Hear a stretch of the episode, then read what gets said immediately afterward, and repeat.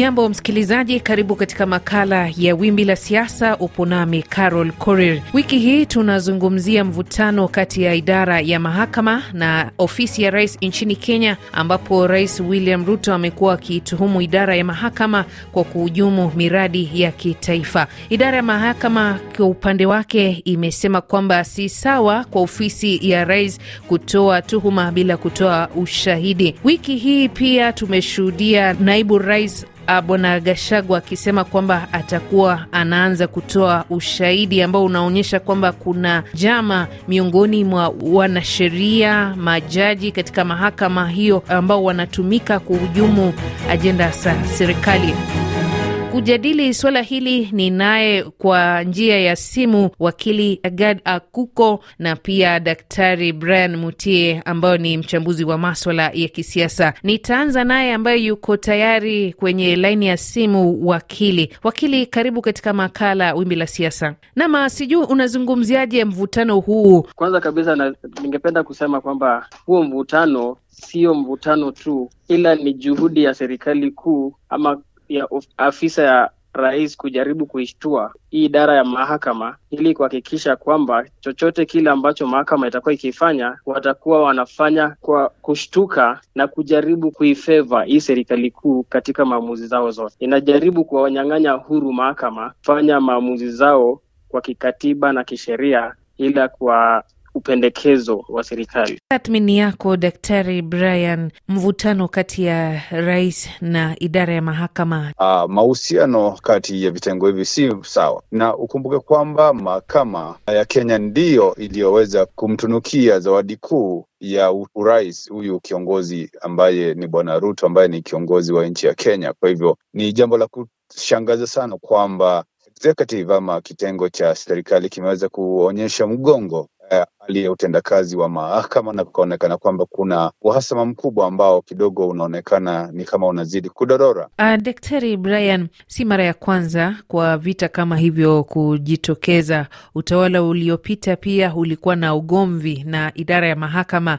Mwisho wakati jaji mkuu aliyestaafu aliku, kulikuwa bado na uhusiano baridi. Vita hivi vinaelekea wapi? Kuna zile zinaitwa executive excesses, ni utendakazi wa kihimla wa ile ule, ule, kile kitengo cha utawala ambacho kinaongozwa na rais, na ikiwa kitaweza kukosa kufuata mkondo ama kanuni zote zilizonakilishwa katika katiba yetu, basi mahakama ipo pale kukosoa dosari hizo na kuweza kuwapa mpangilio ulio ulio sawa kwa mujibu wa katiba. Kwa hivyo mahakama ikiwa itaonekana kwamba haifanyi kazi yake, basi Wakenya hawana pa kukimbilia.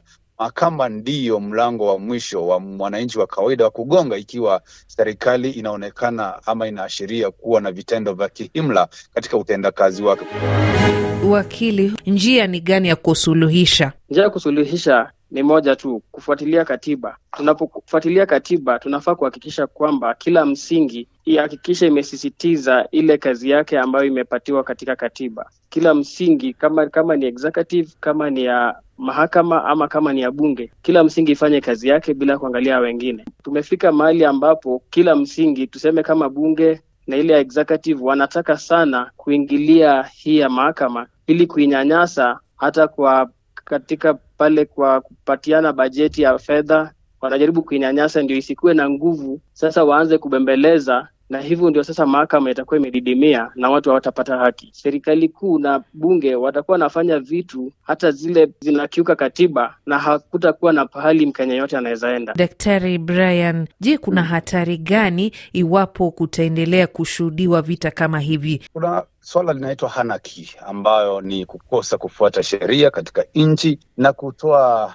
kutoa kauli ambazo kidogo zina haziendi kwa mujibu wa katiba, na hapo ndipo tunahofia ama yule Madam Koome ambaye ni rais wa kitengo cha mahakama anakihofia kwamba huenda kikazuka kwamba serikali iliyoko mamlakani ama kitengo cha utawala itaweza kufuata kanuni za katiba na yale yote ambayo yameweza kunukuliwa katika katiba yetu Kwa hivyo huenda tukajipata kwenye njia pana kiasi kwamba uh, serikali haifuati mwelekeo wa katiba, na hilo ni jama ambalo kidogo huenda likazua zogo katika taifa letu la Kenya, kiasi kwamba kuna mpangilio, kuna heshima katika katiba. Wakili, unafikiri mwisho wa mvutano huu utakuwa ni upi? Mwisho wa mvutano huu itategemea, iko na vipande viwili. Upande wa mahakama wakihakikisha wamesimama vizuri na wahakikishe haki na bila kutingishwa, basi watakuja kuheshimiwa na idara zingine. Lakini wakisusia na hao pia wakuwa wamenyenyekea, basi tutaipoteza hii idara ya mahakama. Dr. Brian Mutie, kuna uwezekano kwa mfano siku moja rais akaamka akatoa amri na kusema tunavunjilia mbali idara ya mahakama?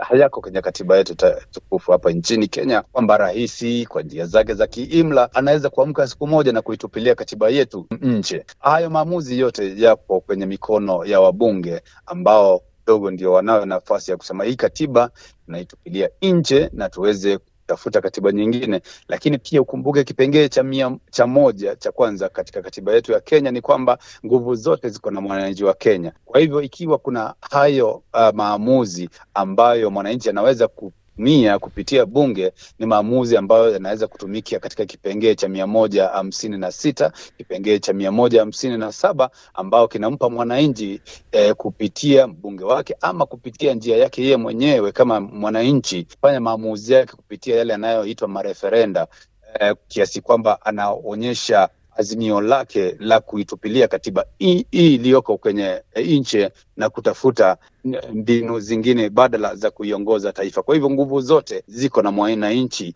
kupitia katiba yake.